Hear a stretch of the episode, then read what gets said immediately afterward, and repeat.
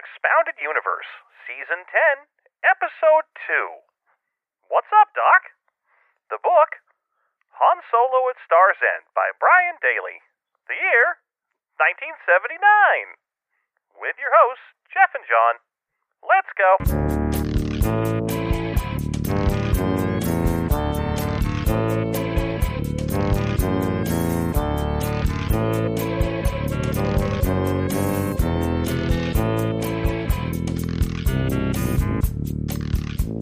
Welcome back to Expounded Universe, the game show where contestants pit their wits against their their their pits uh, to see who has the the pit down- Sarlacc pits. The, the the how are you, John? I'm great. Yeah, me too. I'm feeling groovy, ready to talk Star Wars on this kind of crappy day. On this beautiful Easter morning, he is risen. He is risen indeed. It's 3:20 in the afternoon. Yeah, well, I mean, it's about time he's risen. I guess that's true. I mean, I I guess he's working on your time this year. yeah. Jesus really slept in this year. Jesus rose about noon, play, played Slay the Spire for two hours, went back to bed. Uh, you know what's great about having a pastor for a father is that when I would do shit like that and come out of my room at like noon, he would actually go, "He is risen, hallelujah." I saw some tweet today that was just like, okay, what's the over under on the number of editorial cartoons tomorrow that are just going to be uh, social distancing jokes about how Jesus didn't leave the cave this year? and the answer is several. It's just going to be most of them because all you have to do is draw a cave, That's right. just put a speech bubble above it. Don't come in here. I think my favorite editorial cartoon of the past couple days, of course, because it's going to be everyone's forever, is the Darth Vader offering his mask to a a uh, doctor. Oh yeah. It, it's amazing. No, As I if mean that mask. the commentary as well of like, hey, isn't this like that time that Doctor Doom cried at the Twin Towers falling? Yeah, it's just like that. Uh, I mean, except at least that's a personal decision. I'd be really mad if Darth Vader showed up and was like, "Here, have my helmet. It smells like a hot dog mausoleum in there." Also, it's not actually, you know, attached to the device that would help with the whole breathing. It's just sort of like I handed you a mask and no ventilator. Anyway, I don't know what I'm doing here. Please accept this gift of my mask. It could be used as a spaghetti colander. Put this on your ugliest patient. And then just ask them if they are one with the Force. Cause they gon' be. Ha ha! Vader. Couldn't pick like a good Dis- or Star Wars character and have them offer some kind of breathing assistance. I don't know. Had to I- be Vader. Well, I mean, it's the only one where you're like, oh, I'm trying to, I'm trying to come up with something for ventilators and breathing things. Who's the only famous character that is like, yeah, he's got a breathing apparatus? Oh, I, I think you're thinking of famous Star Wars character Saw Gerrera. Mm, I don't know that I am. Oh, I'm sorry, you're right. I, you must be thinking of famous Star Wars character Plo Koon. I don't know that I am. Ooh, oh, you know, you what? You're right. You're right. I'm sorry. I'll take that back. Uh, you must be thinking of famous Star Wars character Dengar. There we are. I'm always Okay. thinking of famous Star Wars character Dengar. Granted, I think of all those characters, pretty much just uh, Plo Koon was truly a good guy. Saw had a complicated relationship with morality. it's real areas of gray with that one. Mm-hmm. Well, so anyway, John, I haven't had a chance to see how you're doing all day because, of course, we are social distancing at this point. Yeah, Uh, yeah, h- yeah, yeah. how are you? Oh, I'm all right. Things are going fine. I mean, I mean, should anybody worry about you? no, probably not. Okay, well, ain't nobody worry about him then. Ain't Uh, nobody. Yeah, I, I I got to watch Sage do uh, Easter this year. We didn't bother last year because she was too little, but this year we did hide some eggs around the house, and it's been adorable. Yeah, the eggs have- uh, I don't think the child here has done anything. We have not done an Easter thing this year, so Yeah, yeah. Well, we just we just hid eggs around, and uh, Florence took the time last night to lovingly pack them with dried fruit and stuff because you know Sage isn't even two yet, so candy is kind of out of her wheelhouse. But it's been adorable because every time she finds one, she'll run it over to one of us. We'll open it and she'll be like blueberries, and then she'll eat everything in that egg before she keeps going. Ah, good. So You want to make sure you get everything out of there because if you leave it behind, then one of y'all might start eating something. oh, you're darn right. If she leaves those dried cherries where I can get them, those are mine. Oh yeah, obvious. That's the Easter bunnies do. Hmm, hmm, hmm. That's like the milk and cookies for Santa. I think the only the only downside so far, and I'll probably get better at this as Sage becomes more sapient, uh, is the I can't do too good of a job at being serious with the oh I think I heard someone in the backyard last night kind of talk. Someone's been going through our vegetables. yeah, so so we I got you know I got asked like oh didn't you hear something rustling in the bathroom last night? And I was like oh yeah that was me and the Easter Bunny. We were getting real high and dancing to Thunderstruck. Oh, did you hear someone in here last night? Because I called the cops. Did you hear someone in our backyard last night? No. And neither did you. I was in bed by nine. Let us never speak of this again. Yeah. Uh, so anyway, regarding Star Wars, Yes. maybe we should get into the book. The book again uh, is Brian Daley's Han Solo at Star's End, and Chapter Three opens right where Chapter Two left off. Han has just escaped the uh, unfortunate occurrences happening at the Free Flight Lounge. Uh, he's no longer in debt to Ploovo Two for One, and he is discussing that matter in particular with Chewbacca. Yeah. You know, they get their stolen ride and they are heading over to the uh the hangar where the Millennium Falcon is. Mm-hmm. And uh I have an angry child. I, I, can, I can make it out. I'm not sure if the listeners are going to be able to make it out, but I can hear it. Well, if they can't, that's a shame. Absolutely. It's just because you're making the only noise you've made all day in there. And he's like, I got to know what that is. I gotta get in there. yeah. Uh, So he- uh, Chewbacca and Han are discussing what just happened. Han is effectively just uh, reassuring us, the readers, that Ploovo 2 for 1 isn't going to be a going concern in this book. well, yeah, because he's like, look, I paid the guy. Now that he has his money, there's no way that his bosses would be like, oh, yeah, we'll pay to put a contract out on Solo because there's no reason to. Exactly. He he is convinced that uh, because he actually went ahead and paid Ploovo, even though it was in a very insulting way, uh, that there's he's safe from Ploovo going forward uh, because no one would authorize a hit. Uh, in fact, it's probably just going to ruin Ploovo's reputation. See, I feel like that's really underselling Ploovo's desire to get a hit on you because he's like, oh yeah, his bosses wouldn't like call for a hit on me, but I'm like, he might dip into his personal reserves at this point. Yeah, I mean, I know the guy's middle management in crime terms, but still, he probably has some money, and you know, assassins aren't super expensive in Star Wars. Nah, you just find someone and you're like, hey, I'll give you, I don't know, 90 space bucks to go shoot that guy. now, of course, it's on Solo, which means you will fail, but Yes, yeah. I mean, you could easily dispense with that entire continuing storyline in the margins of the uh, the rest of this book and be like, oh, and on his way to the next planet, he also had to shoot down three pathetic assassins who were obviously drunk. Yeah. Uh but uh they also know going towards the hangar that they're like, all right, we got to move quick because it's not like the gravity nonsense that we did is going to last for a long time. Yeah, and ultimately the problem isn't Ploovo on the planet; it's the Espos. It's uh, the, the the corporate sector authority. Once those corporate goons that were in the in the uh, free flight lounge get their radios working, they're going to start locking down the spaceport. Yeah, I mean, he's basically like, we've got until someone comes in there and decides to try and help until we can do something. Yeah, yeah, and and uh, and so they are already discussing terms of how they're going to get out of the situation and what their next move is, and it basically boils down to we're going to go do some shit that people try to avoid social interactions in Dungeons and Dragons games. Hmm. I mean, so they make their way to where their hangar is, and they're already a little lucky in that their their ship is relatively unguarded. There's an impounding agent there, but all he's not booting the ship; he's just locking the hangar bay. Oh my goodness, it's Everett. Oh, you have a guest friend. I do. Hey, say hello. Well, that's just adorable. It's Everett. Mm-hmm.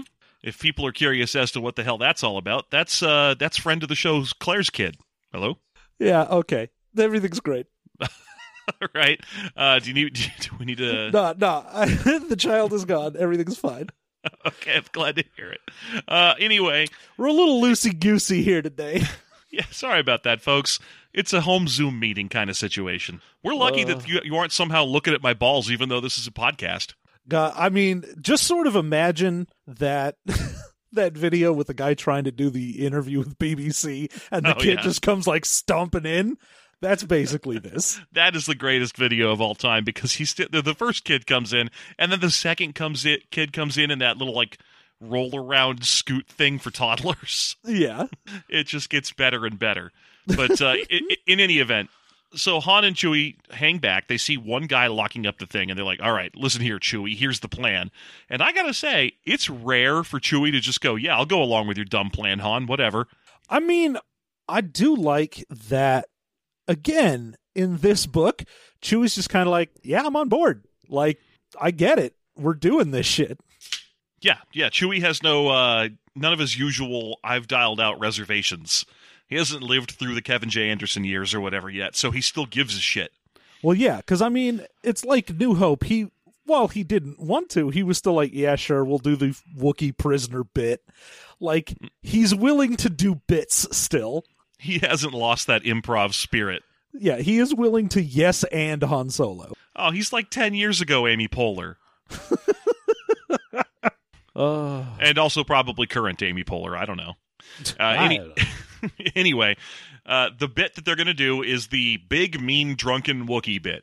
yeah, so Chewbacca gets just like a big old gourd of some nasty smelling alcohol, and he goes pretend drunk staggering towards the guard while Han from the other direction starts walking towards them. They knock into each other and uh Chewie spills a whole bunch of liquor on the guard, Right. which is of course then- just a distraction. Yeah, and then the two of them spend a bunch of time arguing with each other, and oh, Han is just extremely concerned for this poor Espo soldier, and what's wrong with him, and oh, you're going to have to go wash that, and blah blah blah, and basically they smooth the guy for a while, and when he leaves in a hurry, Han's stolen his keys. Yeah, cuz he's like trying to pat him down. He's like, "Oh, let me get some of this out of your shirt." So it is just every excuse for him to get his hands all over this guy. Exactly, and it uh, it works. They make whatever social role they were trying to do, and they they uh, they rob the dude of his keys. Yep, they they go ahead sleight of hand that. He goes off cuz he doesn't want, you know, a commanding officer to see him covered in booze and smelling like the inside of a distillery. and also it's bad form for him to try or not bad form but it would not be good business sense for him to try to rope a drunken wookie for drunkenness Oh yeah. No, that's above his pay grade. yeah so he he shuffles along and now han and chewie are in possession of the keys they they uh, use them to get past the lock that was otherwise going to prevent them from getting to the falcon and chewie gets started setting up for launch uh, does everything but request a launch clearance while han Well, goes off to obtain one of those because I mean, at this point, even if the people over at the uh, the free flight lounge haven't, you know, gotten out and radioed in, they already had this vehicle under like orders for impound. So if they tried to call out for a flight, they would immediately be said, "No, you can't do that." And if they just tried to leave. Any sort of intercepting vehicles up there would be like, oh, you're not cleared. no yeah we gotta shoot that down that's a patrol craft that needs to be taken out So uh, instead, Han goes to find whatever the closest best thing he can get to his craft is. Yeah, so he goes wandering the halls of the interior spaceport until he finds another ship that's similar to his, a stock freighter. They don't say a YT 1300, but, you know, I think that's just because the name of the ship didn't exist yet.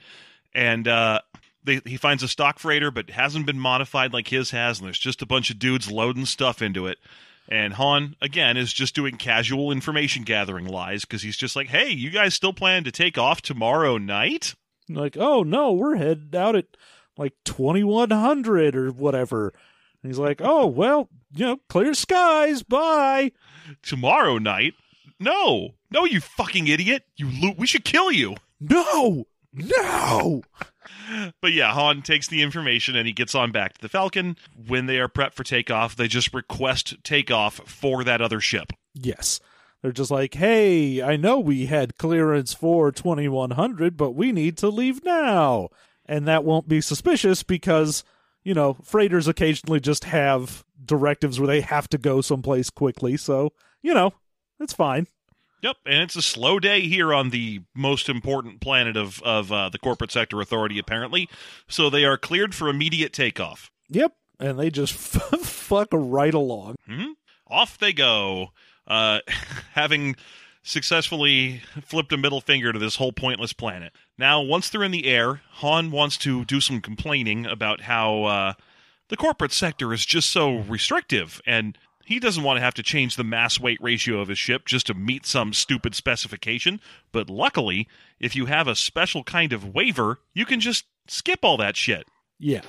He needs basically three things because he needs to replace the sensor disc that got knocked off. Uh, Mhm. He needs to get a new sensor suite for the ship in order to essentially be up to snuff with all of the various uh, corporate sector people so that he can fool their sensors and see what they're doing and so on. And then, of course, that waiver. Yeah, so he needs three things, and luckily for him, he knows a single one stop shop for all of those items and more. Oh yeah, he knows basically the black market tech impresario of this sector for some reason. Mm-hmm. Apparently, he's uh, known him for quite a while. Yeah, but he is very secretive and very protective of uh, the operation. So you have to get in contact with one person, and then they have to vet you. So they go and get your bona fides, and if it doesn't meet up, they'll kill you. And then you meet up with another ship, and they have a bunch of armed guys who come onto your ship to make sure no one else is hiding in there. And if anyone is, they will kill you. Then Yep, it takes you to where the planet process. is. The planet has a whole bunch of guns trained on you, which will kill you. Mm-hmm.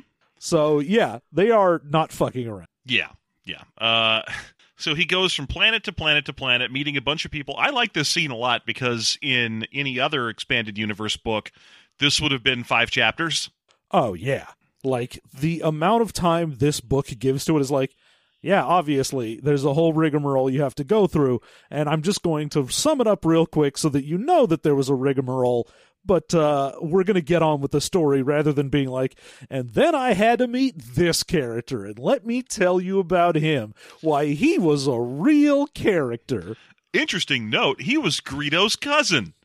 Weird, right? What a wonderful coincidence! Yeah. I I very much appreciate the short storyness of this because the brevity with which they have to deal with things is great. Yeah, no, it's absolutely just sort of a breath of fresh air to read a nice actual short story that doesn't feel like it's padded at all.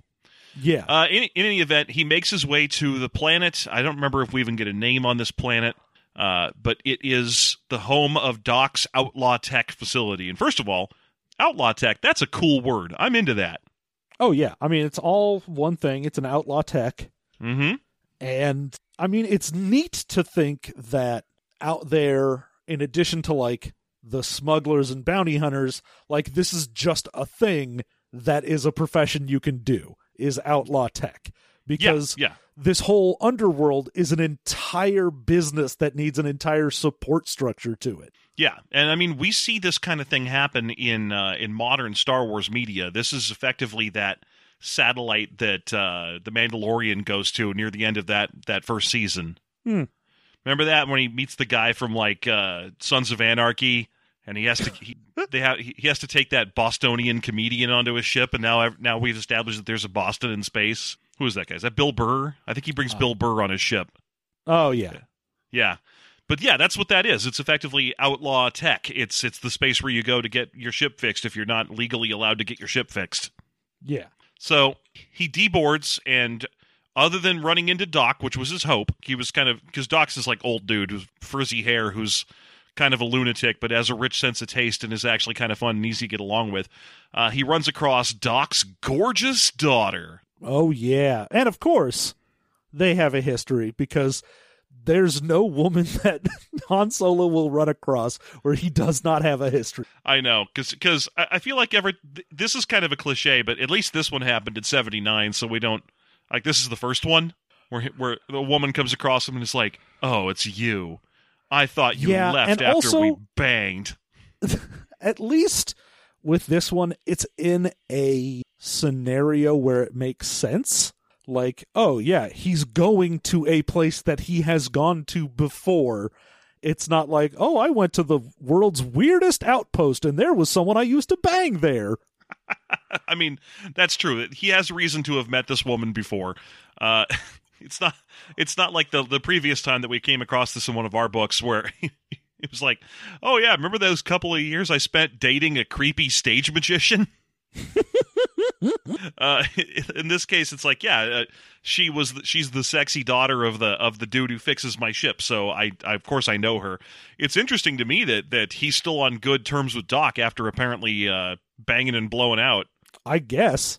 Yeah, I mean, the fact that he's like, oh yeah, you know, I see uh, Jessa, the daughter, and I'm like, oh no, I gotta try and sweet talk her because I fucked up.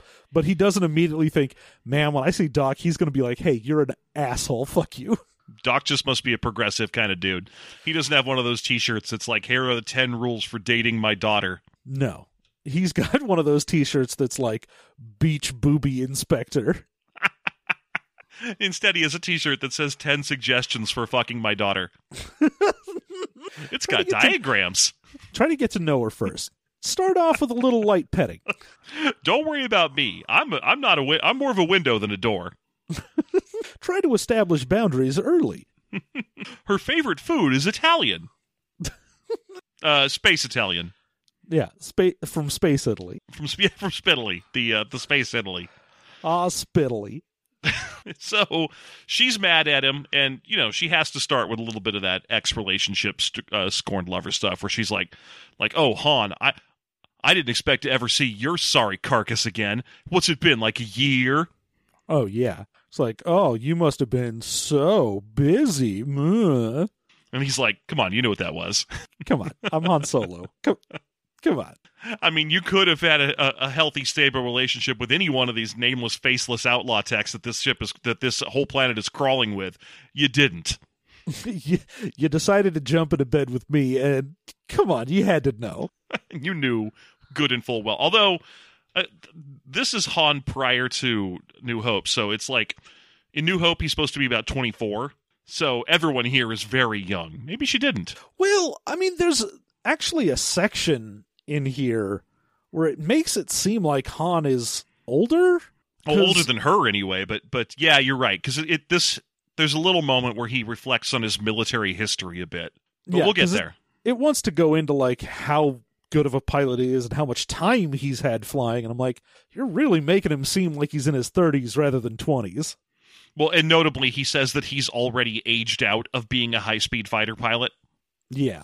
which uh i mean at, at 24 25 you're you're only just starting to be an actual high speed fighter pilot when it comes to like you know the actual military Oh, But yeah, whatever. but space Maybe, military uh, doesn't give a fuck. Yeah, well, star wars the whole thing's idiot proof an x-wing has a fly and don't fly button the most complicated thing you're ever going to do is put the x fo- the s foils in attack position Yeah. everything else is just like would you like to destroy tie fighter y slash n Oops, I hit N. It's okay. It just resets the feed. Would you like to destroy TIE Fighter? Y slash N. Uh, why? Great. Would you also like to take a moment to register me? No, no, I'm in the middle of a space battle. I don't want to register you. Okay, we're going to put you on trial mode, closing the S foils. it's a dollar ninety nine to disable ads. Oh, look at that. An ad for Plu- Ploovo, two for one. What a good deal. That's a great deal on Ploovos. Anyway, uh, she's a little grumpy, but it's interesting that she notes that basically her her uh, base that her d- dad theoretically operates is also an intelligence gathering network. So they know exactly why Han's here. They already know everything he could possibly need, and they already also know exactly how much money he has and what happened on Etti Four. Oh yeah. They're like, look, we we are the suppliers to everyone, and because we're so paranoid on who we let here, we have quite an information network that keeps tabs on anyone. Yeah, yeah. So she is v- very kind of well. She basically has the upper hand in this conversation and argument. Uh, Han follows her to a warehouse facility where he's getting ready to discuss prices with Doc over uh, fixing up the Falcon and getting the things he needs changed. Uh, he doesn't have enough money for all the stuff he wants to get fixed, so he's hoping to meet with Doc and discuss a long term repayment strategy. Yeah. Uh, but you know, they get to the office and he's like, "Oh, I see Doc's taste hasn't dwindled at all. Look at all this finery everywhere and so many Oh, yeah. wonderful pieces of art and a beautiful desk. But where's Doc?" Yeah, he has Rhodians, spelled with a W, uh, tapestries that would take thousands of generations to finish making and so on. So, uh, you know, at least it's not, you know, priceless flame gems that he's tossing aside because he doesn't even care about their value anymore. Yeah. Uh, so, yeah, Doc's not here. And he's like, hey, where's Doc? And Jessa just goes, he's gone. Which, you know, yes, I can not a, see that he is gone. yeah, not a full answer. Well, she's kind of uh, slow rolling Han here. The ultimate answer is that that uh, Doc is missing. He went out to do a a uh, parts gathering expedition, and between the third and fourth stops on his parts gather- gathering expedition, he just disappeared. Him, Yeah. his ship, and like No. three of his crew. yeah, no trace. No one like knows anything that happened. It's not like, oh yeah, there was a battle or anything. It's just he showed up one place, didn't show up the next, just poof. Yeah, yeah. So uh, she, of course, has become embittered and concerned over this, uh, has taken over running of the facility, and is definitely not her father in terms of the way she runs business. She's not interested in discuss- discussing a long term payment strategy with Han. Instead, she immediately just goes, Look, I have all the, uh, the cards here, so if you want this shit done to your ship, you're going to do something for us. Yeah, we gotta get you to do one last job. And he's like, Jessa, I swear to you, I already said I was out. but we reel you back in. You son of a bitch. What's the mission? You son of a bitch, I'm in. Yeah. Uh, so he's like, uh, okay, what? What's the job? What do you want? And she's like, it's going to be super simple. All you have to do is go to a planet to pick up some passengers and bring them back here. And, or, or they'll tell you where to take them or something, but it's going to be low risk and the whole thing's going to be very by the book and easy. Yeah, just go to a planet, pick up some people, everything's fine. Don't worry about it. Now the, The planet is super- on that. the the planet is completely agricultural. Everything is just farms there. You don't it's just a big farm planet. And he's like that sounds nice.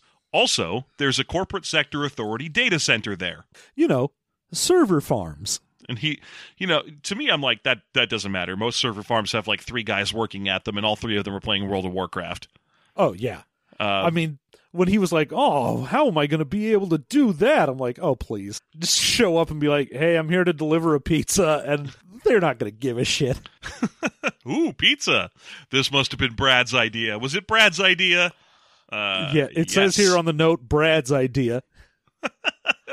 Uh, anyway, uh, is your password password or guest? I mean, but apparently in Star Wars universe, data processing centers are actually huge big deals. So he, they're basically asking him to fly to a base. And he's like, well, that's super dangerous. So she has to be like, no, no, no, don't worry, don't worry. Here's how this works. Uh, this this whole planet, pretty much only two things can land there: corporate sector authority military vehicles and grain barges. Yeah, there's drone barges that just show up and they load them full of stuff. They unload stuff. Like it essentially just is a big old flying box that will show up. And she's like, "Here's the deal: we're gonna make your ship look like a big old dumb barge." Yeah, because he has to start by saying, Now, I don't know if you noticed, Jessa, but the Falcon's neither of the two things you just mentioned.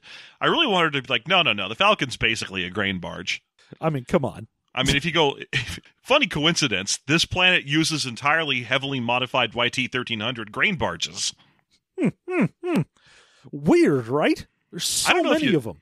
Uh, I don't know if you knew that's why you have that ship, is because it's the cheapest ship in the galaxy, and most people use them for hauling shit. Literally. He's like, well, it was full of shit when I purchased it from from Lando, but I always figured that was a Lando thing. Just pooping everywhere. I figured that was just kind of his. so much poop. It's Lando's thing. Lando hates toilets. That's his thing. no, baby, I just go wherever while I'm That's walking. my thing. I have a Jedi vanish it. I like mining facilities and pooping where I'm standing. I'm a simple man. I like two things. That's why I had to sell you to the Empire so easy. They knew my dark secret. that I like mining. Everyone knows Obviously, I'm poop not thing. ashamed about the whole pooping where I'm standing thing. Ugh. Anyway, yeah, they're going to dress the ship up to look like a barge. They have a spare barge shell that they because they, hijacked one because they're just drones. Yeah, it's like, oh, we just came across one and went, yeah, we'll take this. Yeah. So they're planning to just clamp a barge shell onto the outside of the Falcon and have him fly this mission. Uh, apparently, barges land and then take off again 30 hours later, which gives them enough time to do the mission. And And- every, The uh the thing they want to send with him is amazing because they have an old droid Mhm. with a smaller smart droid in it. And I'm just like, ah, sweet. You got a, a real droid Kuato situation going on here. these are my favorite characters from this series of short stories. This we don't we don't find out about them immediately. First, they go out to the ship to like start. They're starting all the repairs and junk. Uh, and as Han and Chewie are supervising the repairs and the attachment of the barge shell, Jessa walks up with. She's describing it as a package, but it's this old ass droid that looks like a like an ape, like because its Yeah. arms are too long and it's got a very broad chest. And she's like, "Look, this is uh this is your passenger. Uh, he's he's a special modified droid that that uh, you know just you, you got to take him on your ship. And Han looks at him, and the droid is described as having like a bondo and matte brown paint job. Uh, he just looks like an old piece of crap, like that's been modified in some stupid way. And he's like, "What? What does he run on, Pete? and Pete. G- Good gag, good gag." yes, he Uh, runs on Pete, much like Goofy would. Were Pete to have his way, Woof. you goof. Uh, yeah, but I I love that the name of this droid is Bollux. Yeah, his name is Bollux, and that they say that specifically because it was so hard to modify him the way that they had to. So his name is literally Balls. I mean, it's spelled UX instead of OCS, but it's his name is Balls. Yeah, and it because they're like, oh, we named him that because he was such a pain to try and modify. I'm going. So does that mean the term bollocks exists in Star Wars as an actual thing? Yeah, and then it turns out that, as John mentioned previously, there's a little smaller droid hanging inside of him who's specifically a smart droid. So he's Bollux, but if you open him up, he's hanging brain. But if you open him up, there's smaller bollocks. The So dog's bollocks. There's a little droid inside of Bollux who doesn't have any arms or legs or anything and is basically just a computer box uh, named Blue Max. Yeah, he's a super miniaturized bot that's like, oh, I'm a hacking bot because we're trying to get information out of this server farm. So we have to have some way of doing it, but we also can't just have you walk in with a hacking bot, obviously. Well, yeah, their whole their whole argument is like, well, yeah, obviously we need to hide Blue Max. He's a super powerful hacking robot uh, that looks like a suitcase. He, he's instantly suspicious, so we have to we had to build him a, into the chest of a useless old labor droid, so no one would be suspicious. And of course, I'm thinking, why don't you also just plug him into the labor droid and let him pilot that Hmm, hmm, hmm. instead of this whole like Kuato situation you've ra- you've wound up with instead? Uh, I mean, I have to imagine that it's because they were trying to like sneak him in so that if someone was like, "Oh yeah, this droid is obviously a dumb piece of shit for the big one," like Max couldn't give it away or something. Yeah, I, I guess maybe on some rudimentary scans or something, if Bollux is Bollux controlled and not Blue Max controlled, he won't read as a super smart hacking bot. Maybe. I don't But- know. I think they were just like, "Well, we had to do it. Why?" It's- Come on, look at it. Well, we get very little of these two in this chapter, uh, but they will they will be, prove important later on. But this is great because Bollux here doesn't get any lines at all, but uh, Blue Max gets a few, and he's already just a petulant child droid. Oh yeah, he's like, mm, I don't want to say hi to Solo. But okay, say hi to Captain Solo. He's going to be in charge of the mission. Why? Because he'll throw you into space if you don't. Oh, hi. I'm hi, like, okay, Captain. Okay, no, he won't. I kind of want Blue Max to be like, I calculate that is uh, that is highly unlikely. I'm super expensive. Except he's not like super intelligent. He's just very good at hacking. Yeah. So Han has his classic disdain for droids, so he just goes, "Hey, Chewie, store this useless hunk of crap somewhere in the ship where it can't rattle around too much." Uh, and And he's uh, kind of. Fu- he doesn't even want. He's like, "What the hell is this? I don't want a droid on my ship." And they're like, "You have to have him. I told you there'd be complications. look. Come on now. Don't be an asshole. Of all the passengers I could have loaded onto your ship, a dumb ape-looking droid is like the least problematic." Yeah, a droid that is just going to not move as much as it possibly can and not talk is the best thing I could send with. Yeah, no, it's it's a fantastic, fantastic thing to get on your ship. It's not like she was like, and you have to take this guy, and he won't stop talking, and he has eleven tentacles. hey, hi, how you Oh. doing? Uh, let me just go ahead and feel my way around your ship real quick. Sorry, feeling's how I see. I'm real juicy. Don't mind the juice. It's uh, it's mostly waste. Uh, so yes, but before they can really get into it, oh no, the klaxons go off. Yeah, the clack, the the alarms du- uh, sound, and uh, right away people run up to Jessa and they're like, "Look, here's what's going on. There's a uh, a patrol craft just flew by in high orbit." Uh, and immediately went to hyperspace, but before it did, it dropped off four smaller crafts. So that's what we're picking up on the radar right now. Yeah, like they get to a uh, a control room where they're looking at it, and he's like, "Well, why didn't he? They why would they drop off fighters? Why wouldn't they just, if they detected you, call in and be like, "Hey, base, we found some outlaw techs. Come deal with them." Yeah, and we get our answer from Jessa, which is that the planet itself was it, they chose this planet to to set up camp on specifically because it's surrounded by hyperspace anomalies that make long range communication difficult or impossible. Yes. And uh, as a result, the the Corvette isn't going to be able to come out here and do the bombarding itself while sending for help. It has to fly out of here, send for help, and then come back. But in the interim, they've dispatched some fighters that don't have hyperspace capability, with the idea that those fighters just go in and start harassing and strafing the the uh, the facility, so that the people working there don't have time or a chance to either prep or run away. Well, yeah, because they're like, oh, we can send our super advanced fighters in there, and you know they'll fuck up whatever they can. But mostly they're there to make sure that nobody gets off planet. So if anyone tries to leave, if they go into space, we are like super high end fighters.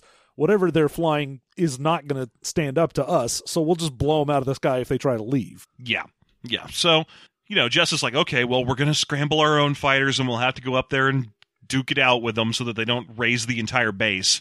Hey, Han, I could really use a great fighter pilot right now. you know, and Han does his traditional, no, that's not what I signed up for. No, no, Jessa, you know, I'm not gonna say yes to that. Blah blah blah. Give me the helmet. yeah. He's like, oh, there's no way I'm doing that because I'm not putting my ass on the line for nobody. And then, you know, rightfully Jessa goes, Hey, uh, hey, idiot, if they come to the base, they're going to take your ship as well, even if you manage to escape. And he's like, ah, fuck. okay, get me a helmet. Uh, and so she walks them to a hangar where they're hiding their fighter by, uh, ships, all Z95s. Yeah, the old reliable headhunters. We already covered those on a previous episode of Expanded Universe, Expanded Expounded Universe bonus content uh, a long time ago. So uh, you should be up to speed on these if you are a donor of any kind. That's right. If you go to Patreon, Patreon, Piddleron, Yeah, yeah. If you take your, if you if you go to compare your wits to your ronpaul.com, mhm, yeah, we're going to start a love revolution. we are. That's our plan. Uh, but yeah, So, you, can, uh, uh, you can support us at patreon.com slash system mastery and get all of our bonus content. There's so much Yeah. crap we've talked about. There's just way too much. So we already talked about Z95s, which are basically the precursor ship to the X-wing. They don't have the S foils, but otherwise they kind of look like little X-wings. Uh, and they're old even now, even at this point when when Han is a young, young, young man before New Hope. They're already old and obsolete. Uh, but he's flown them before. Oh, he's flown several of them. Oh, yeah. Well, these are pretty much the workhorse of fighters. Like, if you were going to learn a fighter, this would be almost assuredly the one you would learn on because it's just like the standard from which everything else was made. Yeah. Now, in this expanded universe storyline, of course, Han actually trained on ties because he's his. Uh, this was back when his Imperial experience involved going through the pilot, uh, fighter pilot academy on Carida instead of being dumped into grunt work on some random war planet. Mm-hmm. So, uh, but we're gonna get that story. He's gonna be like, "Hey, a long time ago, I was trained to fly as a high-speed fighter jock." Honestly, he, his backstory about what it was like to be a high-speed fighter jock makes it sound like they train all these guys to basically be Daredevil, like the the hero Daredevil. Like he's like, oh yeah, back when I was into high G, high speed fighter training, I would be thrown off a trampoline, and while I was flying in the air, people would throw darts to me, and I'd have to throw bullseyes onto dartboards that were 50 yards away. That's how good of a pilot I was. And I'm like, what are you talking about? Yeah, I was just like, what the fuck? Is... He's like, I would drunkenly be able to do flips and I could do anything. And I'm like, what are you, what, what fighter pilot is like, I need to know acrobatics in order to fly a plane? You know, Han Solo, most famous for his flip abilities. Yeah, he's got flippies. He That's why him and definitely met Yoda at one point. the two of them are just constantly flipping every which way they ha- they feel like jumping around. Woo wee wah. Woohoo! This is because we are both good fighter pilots. Yes. Yeah. uh, so Han gets a couple of minutes. He, of course, is immediately in charge. Just you know, don't, don't worry about that. He's immediately in charge of all these people, and they just react to it like that's normal. Uh, he he gets a couple minutes to pep talk the the other pilots. So he basically gives them a lesson. He's like, "Look, stay with your wingman. Uh, try w- when you shoot people down, you have to follow them to the ground to make sure they're not faking being shot down, so they can strafe the base." And uh, all right, everyone, let's go have fun out there. Well, yeah, I mean, he's like, look, you got to stick with your wingman because there's four of these ships and six of us. Mhm. As long as we stay in teams, we will have the advantage. Mm-hmm.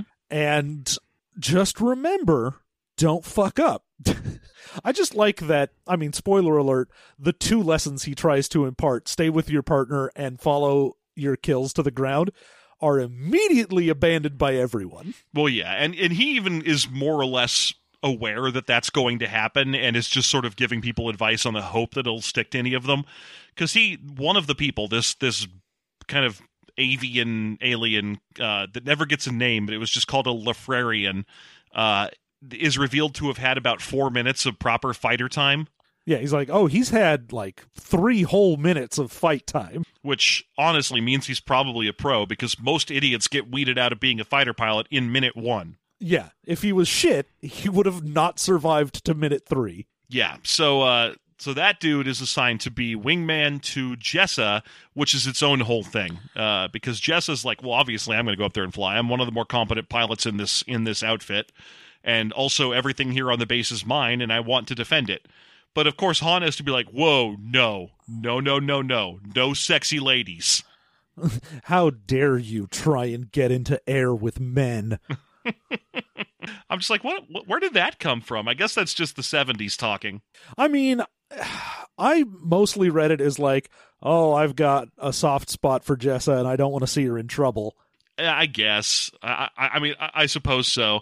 It's just that that since she is actually a competent fighter pilot and the person who's in charge here, he he shouldn't be as surprised as he is. Well, yeah. I mean, I think the fact that she is in charge and going up there is surprising, at least for him, because he's like, yeah, but you should have people for that. You're Yeah, the person in charge. I guess that's fair, but they must be low on quality fighter pilots here on Outlaw Planet, so she's going up. And uh, all six of the ships take off. We establish who everyone's wingman is, and so on. There is a uh, th- there's a team that's two brothers. They're just two. They're just two brothers. Yeah, Uh, they're gonna they're And- gonna die, so don't worry about them. Han's wingman Hans hmm? Wingman is comically well useless. be. Oh, he's like, oh, he is a young, eager rookie, fresh out and ready to do anything he can for helping his part out. He may as well be named like Jenkins or whatever. he Yeah, it's will me, very obviously die. It's me, sir, Target O'Doom. I'm ready to get up there and fly. Here, let me put a picture of my newborn baby in there. I'm six months from retirement. I can't wait to see my gal again when I get back on the ground. She'll be so proud. I'm a cocky daredevil with nothing to lose. yeah, this this Ugh. character is super doomed. Uh, Yeah. But Target O Doomed is my my uh, my favorite new bonus content character name, by the way. But uh, yeah, they get up there. The uh, the Espo ships are IRDAs or uh, prototype versions of uh, what does that stand for? It's it stands for something. It's uh, uh, Interceptor Reconnaissance Defense. Oh, But effectively, hey. they're just local Tie fighters. They're not Ties specifically. They look different, but they're just uh, better ships. Yeah. Uh, but we find out their one thing that they're not as good at is flying in atmo. Well, Like, they're not they are supposed to be.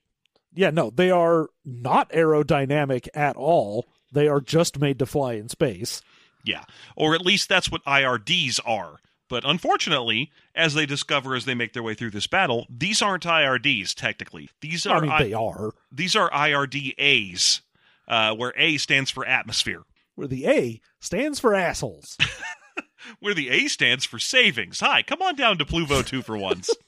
where the A stands for quality. the A stands for savings. Uh, the S is silent in this. In this, don't worry about it. the A stands for Avings. aving, comma S. Darth Avings. Uh, yeah, I did. I considered doing these ships for my bonus content, but the ar- article just wasn't long enough. But what it did establish for me in my research was that these are Erd A's or atmospheric Erds. They have special sha- shapes to them that make them better at being an atmosphere. Uh, Han, we don't we don't establish that as we make our way through the chapter, but because Han doesn't really have a good chance to take a quality look at them. But I mean, but they still don't maneuver as well. No, they're not. They're not quite as good as the as the Z95s in atmosphere. But Han is like, hey, look, keep them in atmosphere. They call it goo. They hate it. No one likes to fly in atmosphere. We're going to use that to our advantage. But then they get into the actual fight, and everything breaks down immediately. His wingman's just like, I got a shot. He just zooms off to get killed. Yeah, because instead of staying with wingmen themselves, the IRDs just split off and bait people to go run after them so Mhm. that they can get a targeting solution. And they're just like, hey, dumb idiots, come get some. Yeah. So poor Han's wingman just dies pleading for help because he immediately chooses to just dive off randomly and chase people against Han yelling at him. Oh, yeah, he's like, don't do that. Get back here. But I can chase him. I've got him. Oh no, he's got me. Kaplow. Where's the caveman? Said, He's in there and we're frozen out here. and he's the sheriff. and then we're in there and oh wait, I just remembered we're out here. uh anyway, the the whole fight goes sideways very quickly. Eventually, the only people left in the air are the Lafrarian pilot, Jessa, and Han. Uh, the Lafrarian makes a good accounting for himself and does take out one of the IRDs, but eventually gets uh, hit hard enough that he needs to retreat from the battle. Yeah, he doesn't get, you know, actually blown up, but he takes a shot to like the wing or something. And he's like, I, I'm no good now. Yeah, so he has he has to bow out from the fight. Jessa has has uh, begun chasing one of the IRDs that split off and is strafing the base. Uh, but unfortunately, she get she manages to shoot him down, but then is immediately tailed by by two more IRDs and gets hit and everything. Uh, Han, of course, heroically kills I think four of the uh, uh, or three of the four enemy ships. Uh, I think he gets two. Is it two? I think yeah, it's two. Jessa gets one, and Lafrarian gets one. Yeah, because he, we have a whole thing of him basically dogfighting the leader of their team, where it's just like, ooh, it's a, a battle of super aces. And he's like, ooh, this guy's kind of good. I'm getting a good dogfight out of you. Oh, right, yeah, where Han's meeting the new hotshot pilot. Uh, and, and the two of them get into some kind of spinning battle where I guess they're seeing who knows the best trick pretty good. Yeah. Uh, and it's just who can do the best loop de loop to try and get around to the other guy. yeah, and eventually Han wins and manages to shoot the other ship, and he yells at him as he's as he's killing him. He's like, "Haha, happy graduation, sucker!" Ah, welcome to it, bitch. Yeah, and then because he's the big damn hero, he flies down to the surface, uh, shoots the ship that's that's trying to shoot down Jessa. Jessa's ship is already hit and will crash, so he has to fly up to it and hold it up with his ship while she Well, yeah, the- punches out safely. because the problem is she gets turned upside down in her like trying to shoot this other ship down and cannot right herself. Like she's been hit somewhere where her controls aren't working and her cockpit is facing toward the ground. So she's like well i can't right myself to land and if i punch out i'm just going to shoot myself at the dirt Yeah, yeah. So so he a- has to a use a wing to flip her ship, and he's just like, "Look, here's what's going to happen. I'm gonna, I'm gonna put my wing under your wing, and then I'm gonna turn, which will turn you, and then you got to punch it right when the cabin is pointing up instead." Yeah, and uh, so she does that, and she does indeed survive, having to land v- via an ejector seat that's built into the Z. Uh, Han flies over and lands near where she lands to pick her up and fly her back to base. Yeah, And, of course, he this is when be- we get the uh the like backstory for Han. Oh yeah, I love this because you can tell that he's not the author here is not really authorized to say that much about Han's backstory. Yeah, But uh, he also I he mean- lands and he, he has a little bit of like an innuendo he wants to launch. He's like, "Hey there, you know, I think you could probably sit on my lap for the flight back." Ooh, there's room for two if we cuddle close together. Uh, but yeah, he, he does have a whole thing where he where he gets all stern eyed and talks about his military history. Well, yeah, because Jess is like, well, my goodness, if I didn't know better, I would have thought you had some sort of morality to you, saving me when you didn't have to. And he's just like, let me tell you about morality. there was a friend of mine flew for the Empire, name of uh, San Holo. Uh, there's, uh, he got drummed out and embarrassed. And, and even when he was doing the right thing, and the only witness to it was a Wookiee, a Wookiee named Puchaka. Yeah, Puchaka. We'll call we'll go with Puchaka. Yeah, is a Wookiee named I don't know, uh, Chewy Dan. It's it's Boo Chaka. Boo Chakalaka was his name. And uh yeah, he gets all like far away look in his eye, dead serious, and uh eventually sort of like cows her into submission with this part because he's like, Yeah, it used to be that way. And she's like, Well, did, wait a minute, are you just talking about yourself? Oh, you'll never know about my dark past. I'm not wearing hockey pants. Uh, yeah, it flies her back to the base at this point, and I think that's that's more or less everything that happens in this chapter. Well, yeah, because at that point, uh, I mean, the last thing we really get is her walking off and is like, you know, it's it's lucky that I know that you're just a selfish, greedy pile of shit. Mhm. Lucky for me, because I totally want to bang you again. I'd fall in love with you. it's she as she walks away, looking over her shoulder at him, and she says, "It's lucky, you know." Lucky that you're in there and that I'm out here and that you're the sheriff. no, wait, I remembered we're out there. what I want to know is where's the caveman? sorry, sorry, it's memes. You can find it on YouTube. I'm Go so ahead. sorry for memes. All right, everybody. Uh, that's where the chapters end. Uh, it's exciting. We we have a whole plan in place. I'm still kind of enjoying this book a great deal. I don't know about you, John. Oh yeah, I mean, I was just thinking about it reading this where I'm like every chapter has a problem, a rising action, a solution, and then the end of it is the introduction of a new problem that will have to be further explained next chapter. Like each chapter in and of itself is a fun little adventure. Yeah, no, I'm I'm a big fan. So uh, so stay tuned because next week we're going to have two more exciting, or uh, we have one one a week, whatever. There's more exciting Star Wars Well, coming two your way exciting real soon. chapters.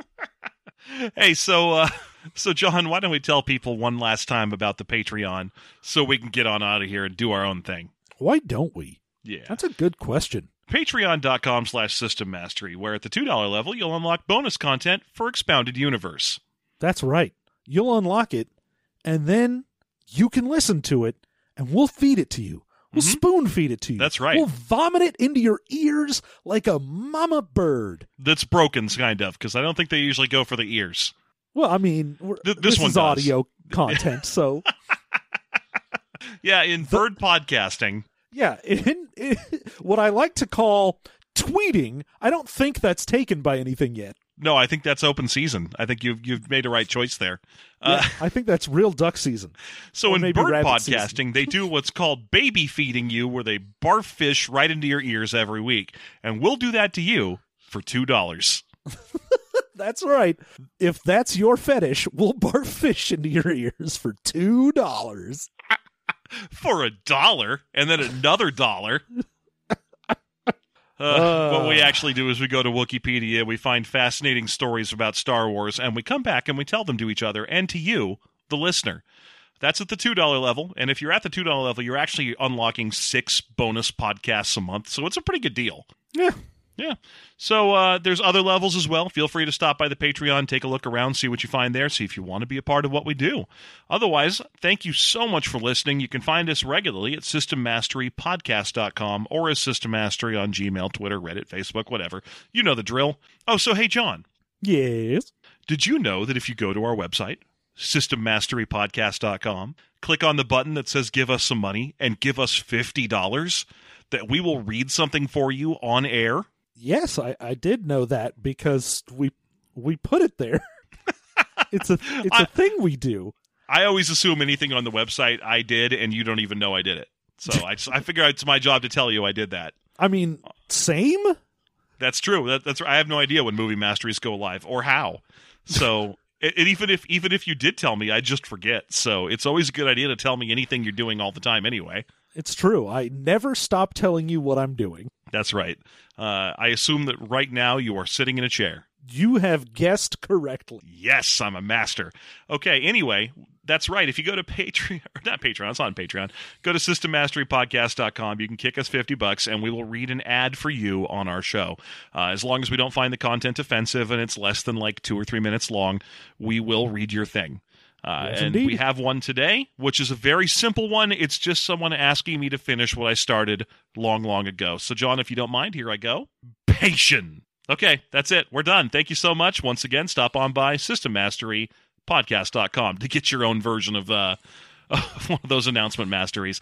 Stay safe out there and have a good week with me, Elan Sleazebaggano. And I can't remember our bits.